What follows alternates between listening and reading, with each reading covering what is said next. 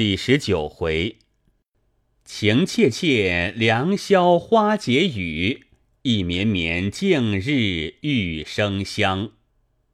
话说贾妃回宫，次日见驾谢恩，并回奏归省之事，龙颜甚悦，又发内堂彩缎、金银等物，以赐贾政及各交房等员。不必细说。且说荣宁二府中，因连日用尽心力，真是人人力倦，个个神疲。又将园中一应陈设动用之物收拾了两三天方完。第一个凤姐事多任重，别人或可偷安躲静。独他是不能托得的。二则本性要强，不肯落人褒贬，只扎争着与无事的人一样。第一个宝玉是极无事、最闲暇的，偏这日一早，袭人的母亲有亲来回过贾母，接袭人家去吃年茶。晚间才得回来，因此宝玉只和众丫头们掷骰子、赶围棋、做戏，正在房内玩的没兴头。忽见丫头们来回说：“东府甄大爷来请，过去看戏，放花灯。”宝玉听了，便命换衣裳，才要去时，忽又有贾妃刺出糖蒸酥酪来。宝玉想上次袭人喜吃此物，便命留与袭人了，自己回过贾母过去看戏。谁想贾珍这边唱的是丁郎认父，黄伯阳大摆阴魂阵，更有孙行者大闹天宫，姜子牙斩将封神等类的戏文，倏尔神鬼乱出，忽有妖魔毕露。甚至于扬帆过会，号佛行香，锣鼓喊叫之声远闻向外，满街之人个个都赞：好热闹戏，别人家断不能有的。宝玉见繁华热闹到如此不堪的田地，只略坐了一坐，便走开各处闲耍。先是进内去和尤氏。和丫鬟姬妾说笑了一回，便出二门来。尤氏等仍料他出来看戏，遂也不曾照管。贾珍、贾琏、薛蟠等只顾猜眉行令，百般作乐，也不理论。纵一时不见他在座，只道在里边去了，故也不问。至于跟宝玉的小厮们，那年纪大些的，知宝玉这一来必是晚间才散，因此偷空也有去会赌的，也有往亲友家去吃年茶的，更有或嫖或饮的，都私散了，待晚间再来。那小些的都钻进戏房里瞧热闹去了。宝玉见一个人没有，因想这里素日有个小书房，内曾挂着一轴美人，极画的得神。今日这般热闹，想那里自然无人，那美人也自然是寂寞的，须得我去望慰她一回。想着，便往书房里来。刚到窗前，闻得房内有呻吟之韵。宝玉倒吓了一跳，敢是美人活了不成？乃炸着胆子舔破窗纸，向内一看，那种美人却不曾活，却是明烟按着一个女孩子，也干那警幻所训之事。宝玉禁不住大叫：“了不得！”一脚踹进门去，将那两个吓开了。抖衣而战，明烟见是宝玉，忙跪求不迭。宝玉道：“青天白日，这是怎么说？甄大爷知道你是死是活？一面看那丫头虽不标致，倒还白净，些微亦有动人处，羞得脸红耳赤，低首无言。宝玉跺脚道：“还不快跑！”一语提醒了那丫头，飞也似去了。宝玉又赶出去，叫道：“你别怕，我是不告诉人的。”急得明烟在后叫：“祖宗，这是分明告诉人了。”宝玉因问：“那丫头十几岁了？”明烟道：“大不过十六七岁了。”宝玉道：“连她的岁数也不问问，别的自然越发不知了。可见他白认得你了，可怜可怜。”又问：“名字叫什么？”明烟大笑道：“若说出名字来，话长，真真新鲜奇闻，竟是写不出来的。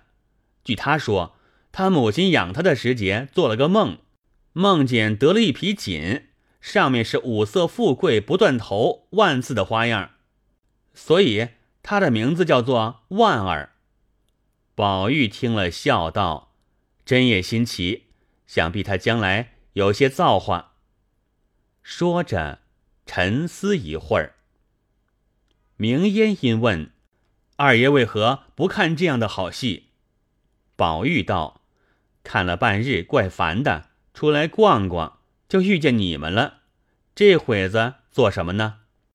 明烟嘻嘻笑道：“这会子没人知道，我悄悄的引二爷往城外逛逛去，一会子再往这里来，他们就不知道了。”宝玉道：“不好，仔细花子拐了去，便是他们知道了，又闹大了。不如往熟近些的地方去，还可救来。”明烟道：“熟近地方。”谁家可去？这却难了。宝玉笑道：“依我的主意，咱们竟找你花大姐姐去，瞧她在家做什么呢？”明烟笑道：“好好，倒忘了她家。”又道：“若他们知道了，说我引着二爷胡走，要打我呢。”宝玉道：“有我呢。”明烟听说，拉了马。二人从后门就走了。幸而袭人家不远，不过一半里路程，转眼已到门前。明烟先进去，叫袭人之兄花四方。彼时袭人之母接了袭人与几个外甥女儿、几个侄女儿来家，正吃果茶，听见外面有人叫花大哥，花四方慌忙出去看时。见是他主仆两个，吓得惊疑不止，连忙抱下宝玉来，在院内嚷道：“宝二爷来了。”别人听见还可，袭人听了也不知为何，忙跑出来迎着宝玉，一把拉着问：“哎呀，你怎么来了？”宝玉笑道：“我怪闷的，来瞧瞧你做什么呢？”袭人听了，才放下心来，嗨了一声，笑道：“ 你也忒胡闹了，可做什么来呢？”一面又问明烟：“还有谁跟来？”明烟笑道：“别人都不知，就只我们两个。”袭人听了，复又惊慌，说道：“这还了得！倘或碰见了人。”或是遇见了老爷，街上人挤车碰，马叫纷纷的，若有个闪失，也是完的的。你们的胆子比斗还大，都是明烟挑唆的。回去我定告诉妈妈们打你。明烟撅了嘴道：“二爷骂着打着叫我引了来，这会子推到我身上，我说别来吧，不然我们还回去吧。”花四方忙劝。罢了，已是来了，也不用多说了。只是茅檐草舍又窄又脏，也怎么做呢？袭人之母也早迎了出来，袭人拉了宝玉进去。宝玉见房中三五个女孩见他进来，都低了头，羞惭惭的。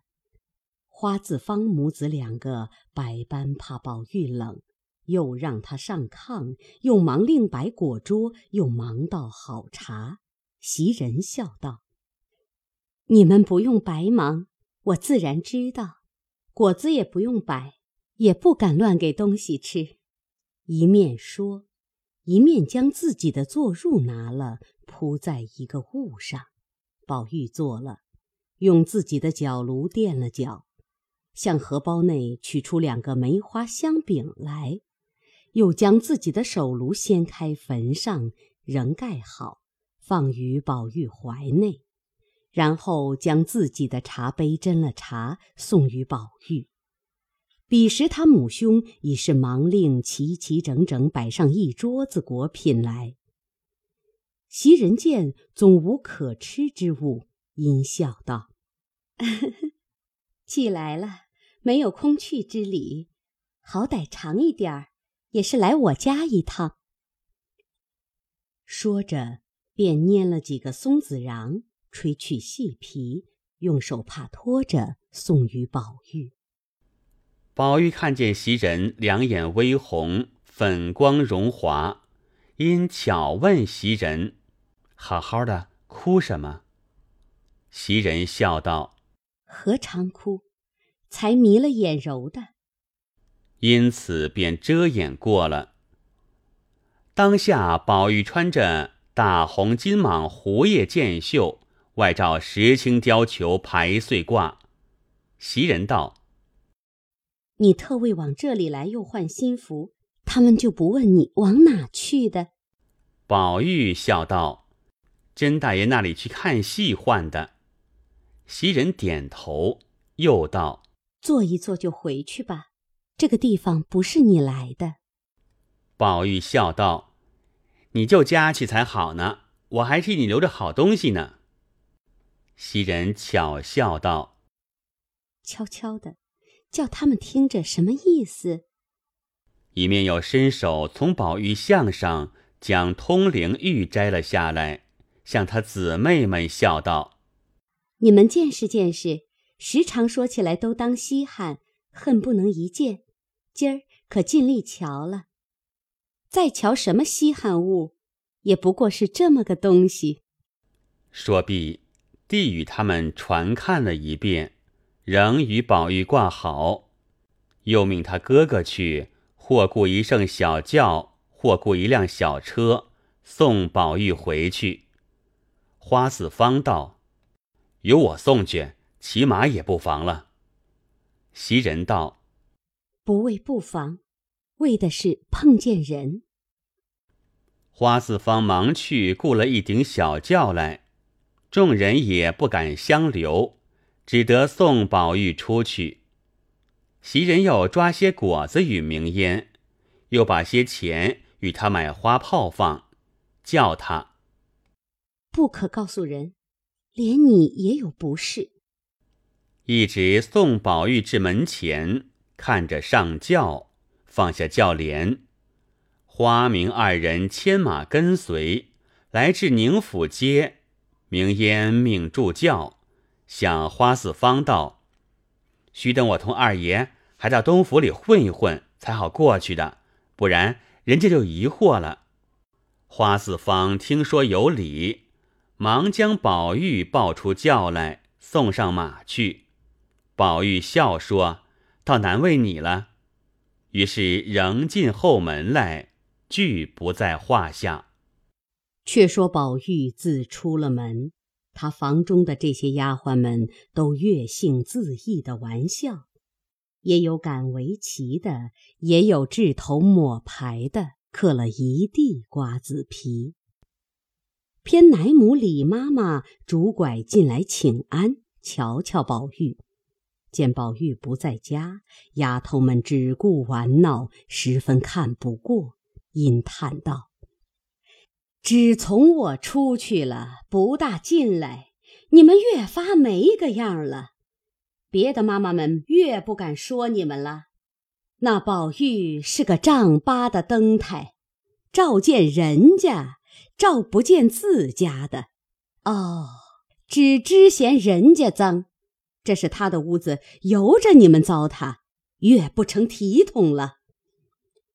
这些丫头们明知宝玉不讲究这些，二则李妈妈也是告老解释出去的了，如今管他们不着，因此只顾玩，并不理他。那李妈妈还只管问：宝玉如今一顿吃多少饭？什么时辰睡觉？等语。丫头们总胡乱答应，有的说。好一个讨厌的老货！李妈妈又问道：“这盖碗里是酥酪，怎不送与我去？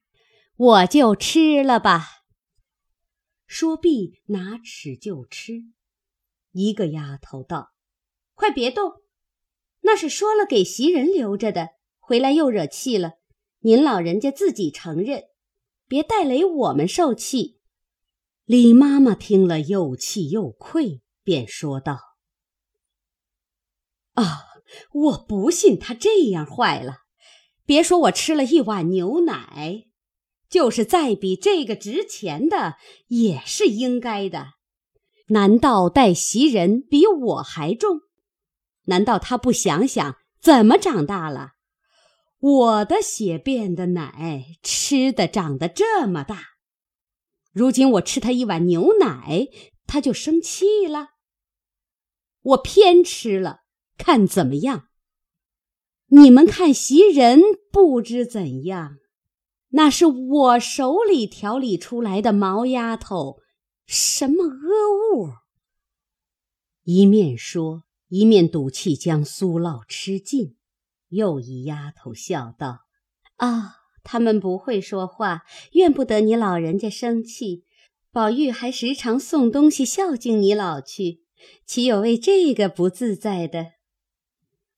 李妈妈道：“你们也不必装狐妹子哄我。打量上次为茶碾欠血的事，我不知道呢。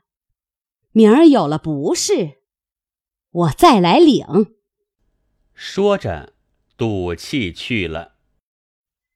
少时，宝玉回来，命人去接袭人。只见晴雯躺在床上不动。宝玉因问：“敢是病了？再不然输了？”秋闻道：“他倒是赢的，谁知李老太太来了，混输了，他气得睡去了。”宝玉笑道：“你别和他一般见识，由他去就是了。”说着，袭人已来，彼此相见。袭人又问宝玉何处吃饭，多早晚回来，又带母妹问诸同伴姊妹好，一时换衣卸妆。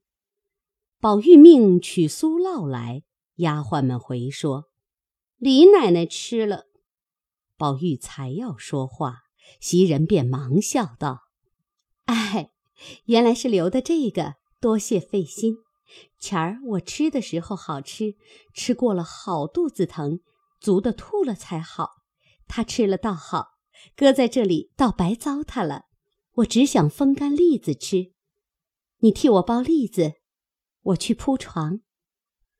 宝玉听了，信以为真，方把酥酪丢开，取栗子来，自向灯前捡包。一面见众人不在房中，乃笑问袭人道：“今儿那个穿红的是你什么人？”袭人道：“那是我两姨妹子。”宝玉听了，赞叹了两声。袭人道：“叹什么？我知道你心里的缘故，想是说她哪里配红的？”宝玉笑道：“啊，不是，不是。”那样的人不配穿红的，谁还敢穿？我因为见他实在好的很，怎么也得他在咱们家就好了。袭人冷笑道：“哼，我一个人是奴才命罢了，难道连我的亲戚都是奴才命不成？定还要捡实在好的丫头才往你家来。”宝玉听了，忙笑道：“你又多心了。我说往咱们家来，必定是奴才不成？说亲戚就使不得。”袭人道：“那也般配不上。”宝玉便不肯再说，只是包栗子。袭人笑道：“哈，怎么不言语了？想是我才冒撞冲犯了你，明儿赌气花几两银子买他们进来就是了。”宝玉笑道：“你说的话，怎么叫我答言呢？我不过是赞他好，正配生在这深堂大院里。”没得我们这种浊物倒生在这里。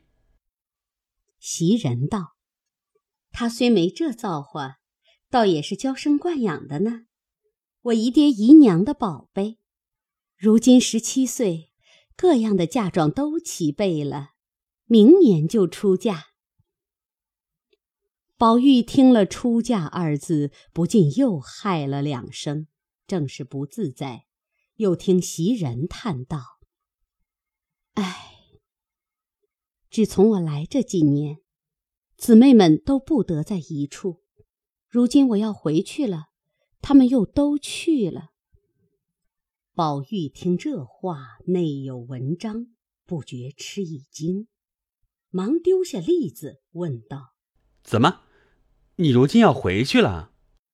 袭人道：“我今儿听见我妈和哥哥商议。”叫我再耐烦一年，明年他们上来就赎我出去的呢。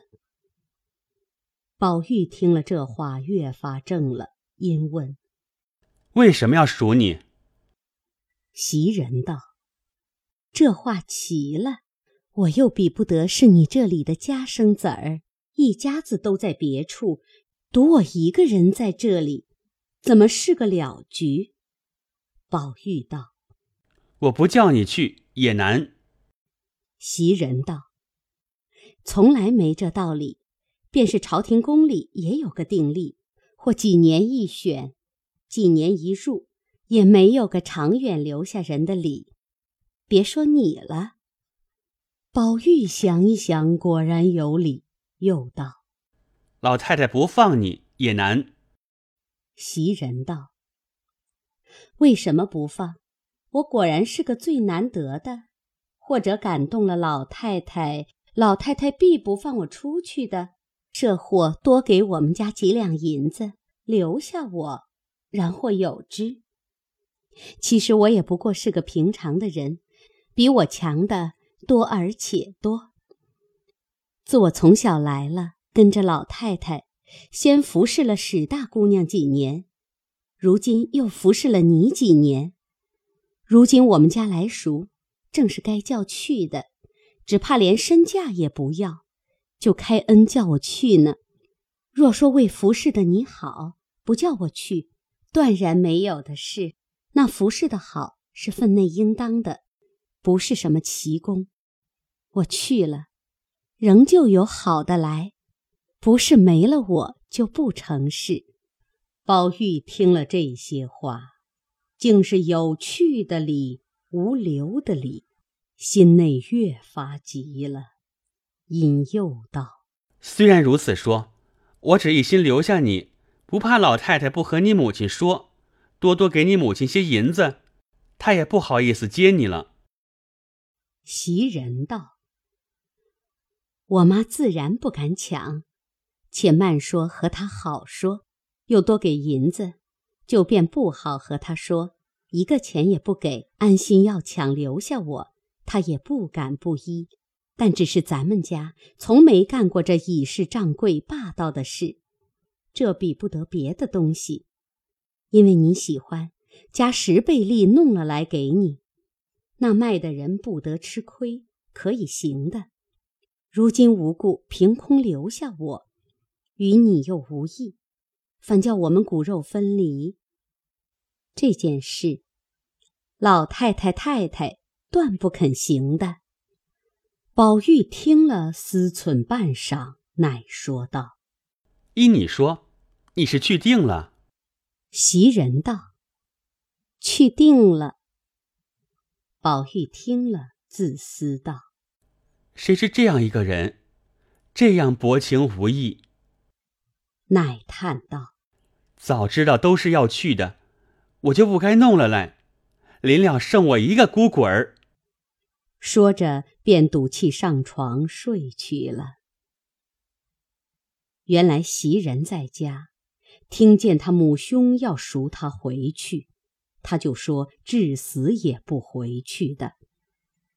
又说：“当日原是你们没饭吃，就剩我还值几两银子，若不叫你们卖，没有个。”看着老子娘饿死的理，如今幸而卖到这个地方，吃穿和主子一样，又不招打木骂。况且如今爹虽没了，你们却又整理的家成业就，复了元气。若果然还艰难，把我赎出来，再多掏腾几个钱，也还罢了。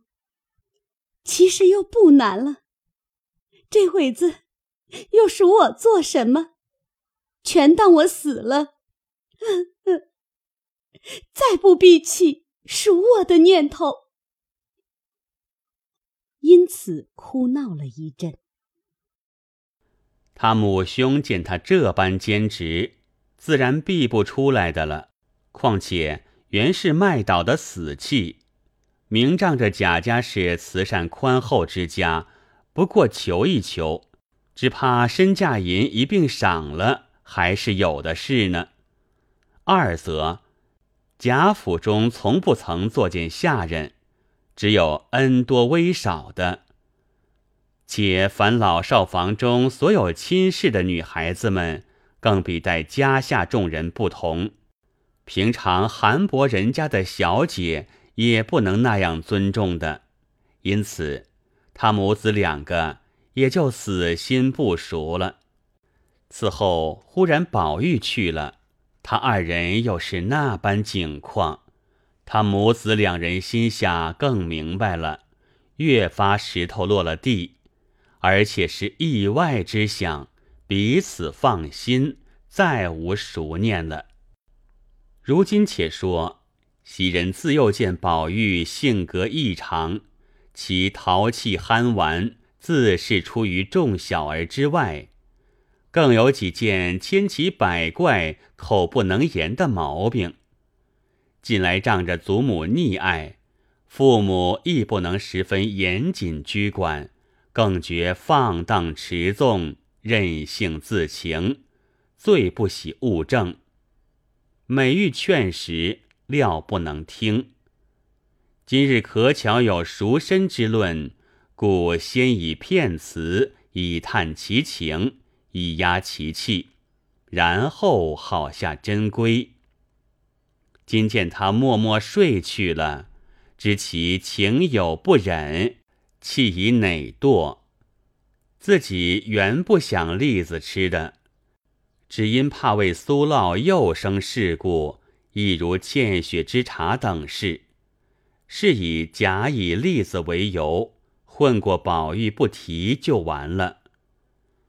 于是命小丫头子们将栗子拿去吃了，自己来推宝玉。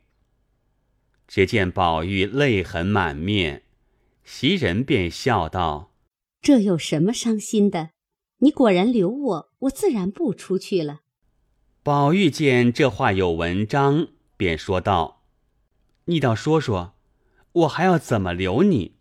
我自己也难说了。”袭人笑道：“咱们素日好处再不用说，但今日你安心留我，不在这上头，我另说出两三件事来。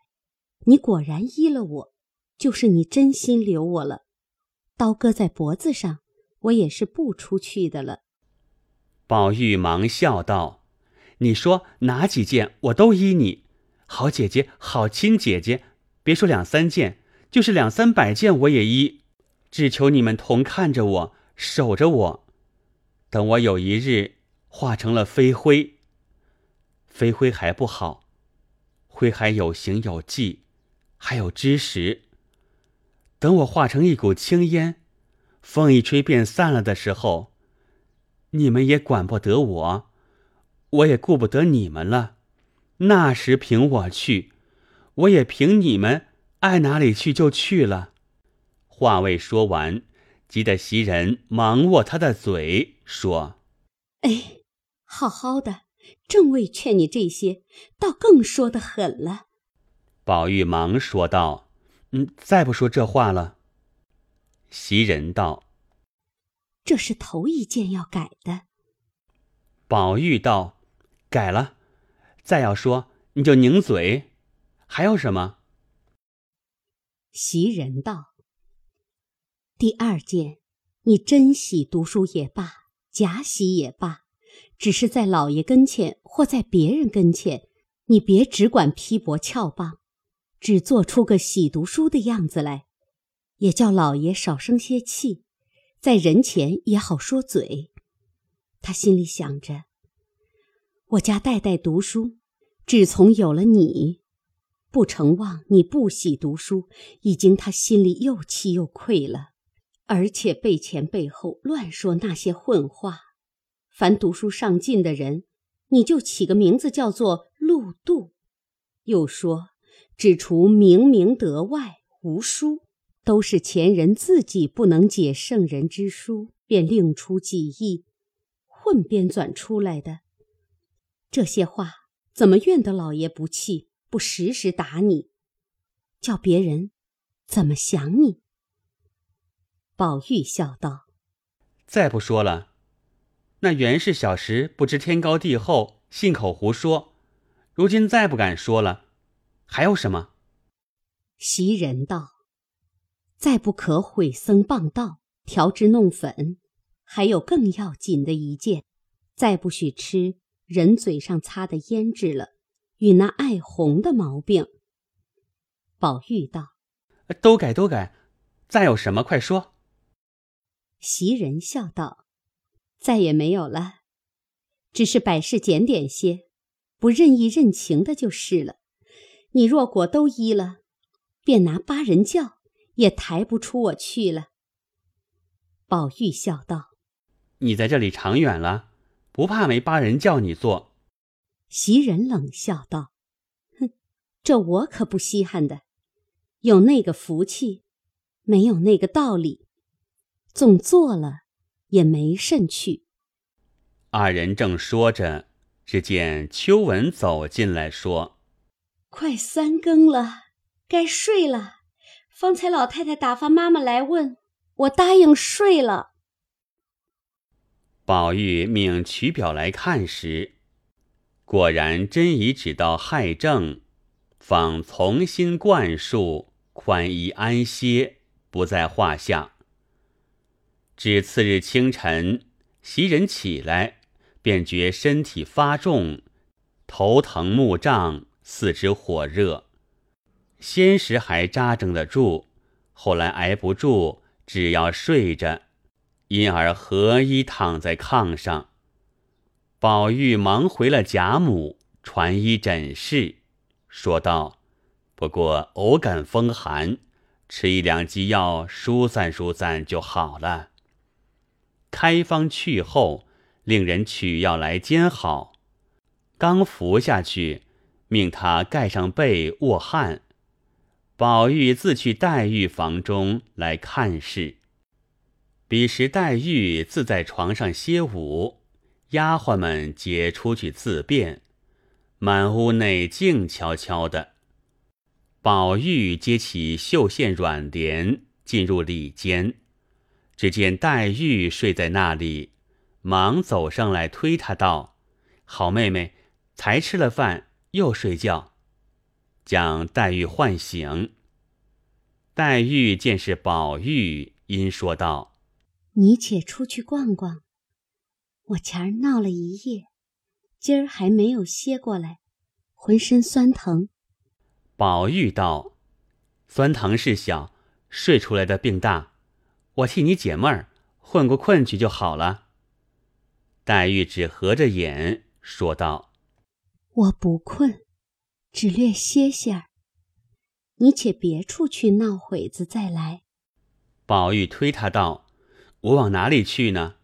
见了别人就怪腻的。”黛玉听了，嗤的一声笑道：“哼，你既要在这里，那边去，老老实实的坐着，咱们说话。”宝玉道：“我也歪着。”黛玉道：“你就歪着。”宝玉道：“没有枕头，咱们在一个枕头上。”黛玉道：“放屁！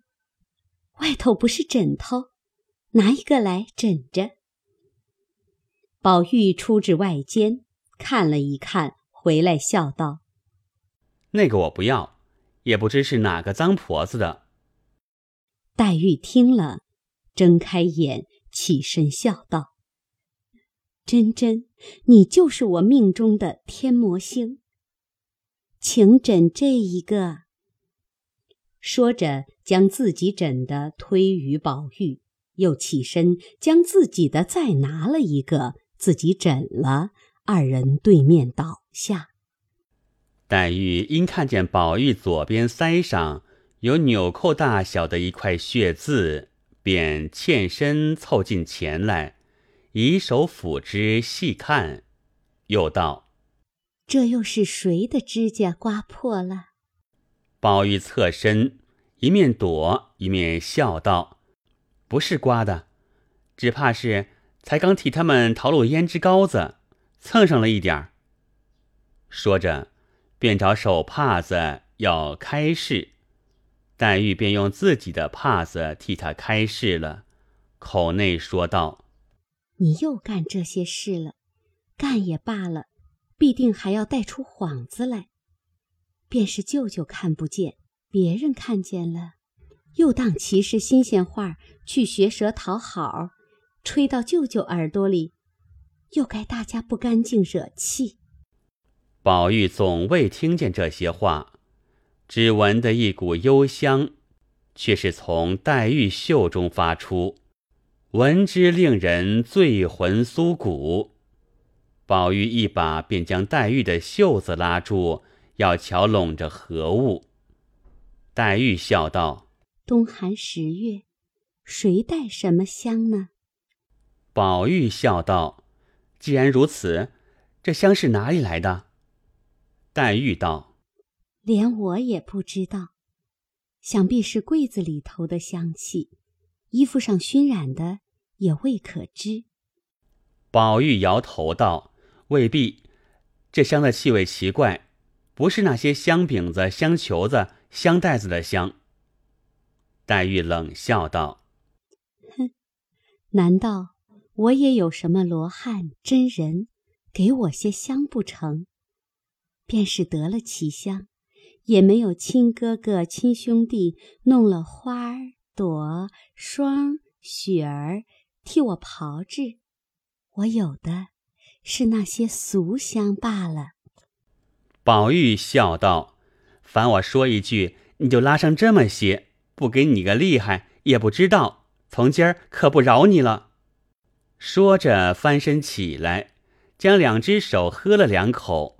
便伸手向黛玉胳肢窝内两肋下乱挠，黛玉素性触痒不禁，宝玉两手来乱挠，便笑得喘不过气来，口里说：“宝玉，你再闹，我就恼了。”宝玉方住了手，笑问道：“你还说这些不说了？”黛玉笑道：“再不敢了。”一面礼鬓笑道：“我有奇香，你有暖香没有？”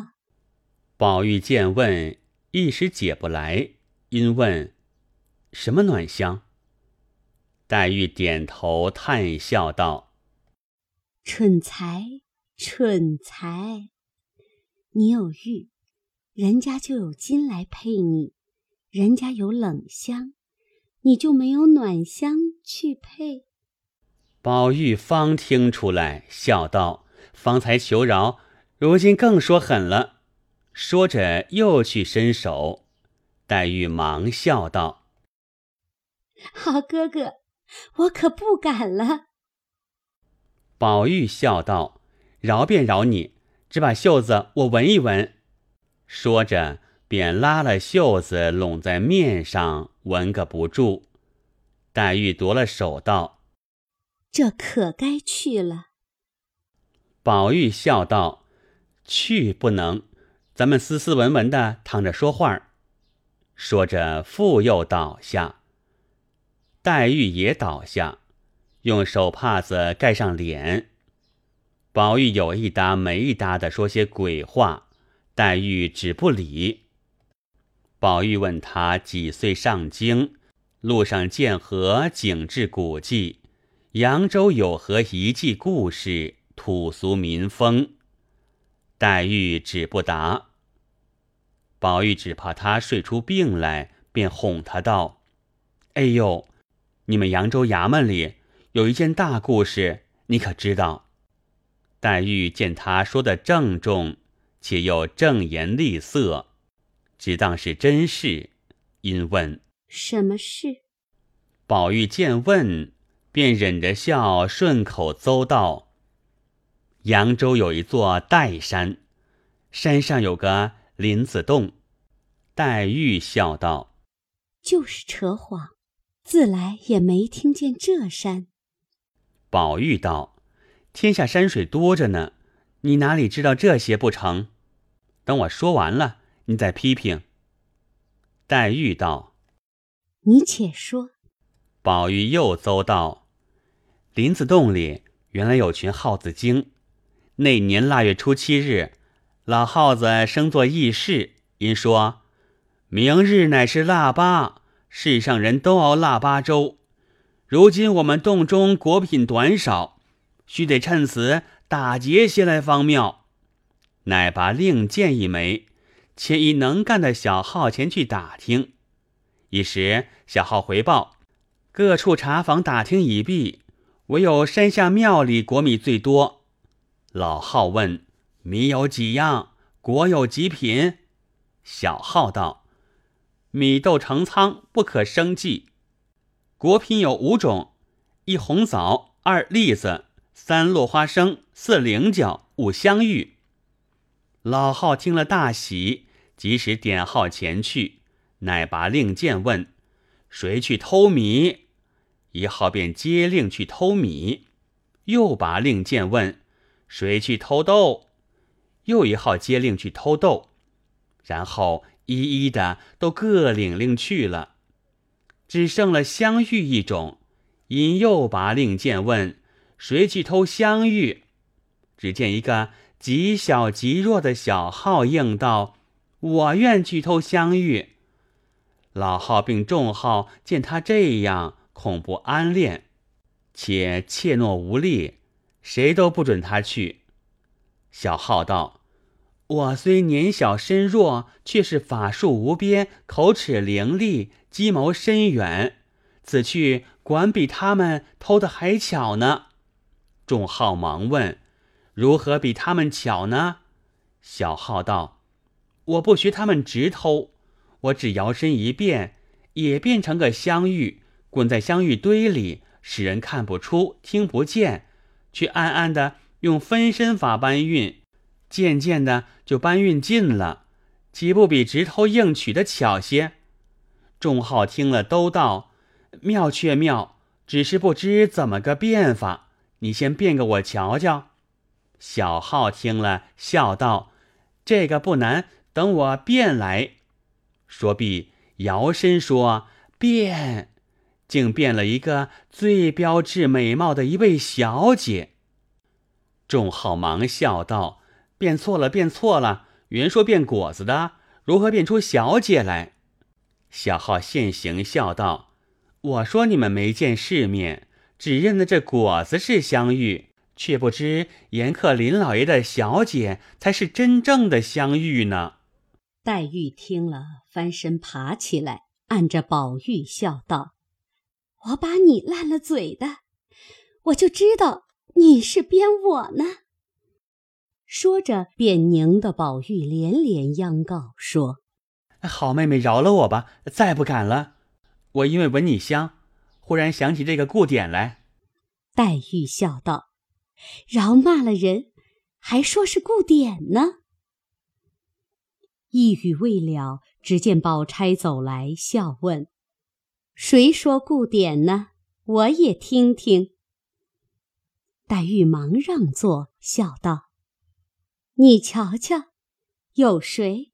他饶骂了人，还说是顾典。”宝钗笑道：“原来是宝兄弟，怨不得他，他肚子里的顾典缘多。”只是可惜一件，凡该用故典之时，他偏就忘了。有今日记得的，前儿夜里的芭蕉诗就该记得，眼面前的倒想不起来。别人冷的那样，你急得直出汗。这会子偏又有记性了。黛玉听了，笑道。阿弥陀佛，到底是我的好姐姐，你一般也遇见对子了，可知一环一抱，不爽不错的。刚说到这里，只听宝玉房中一片声嚷，吵闹起来。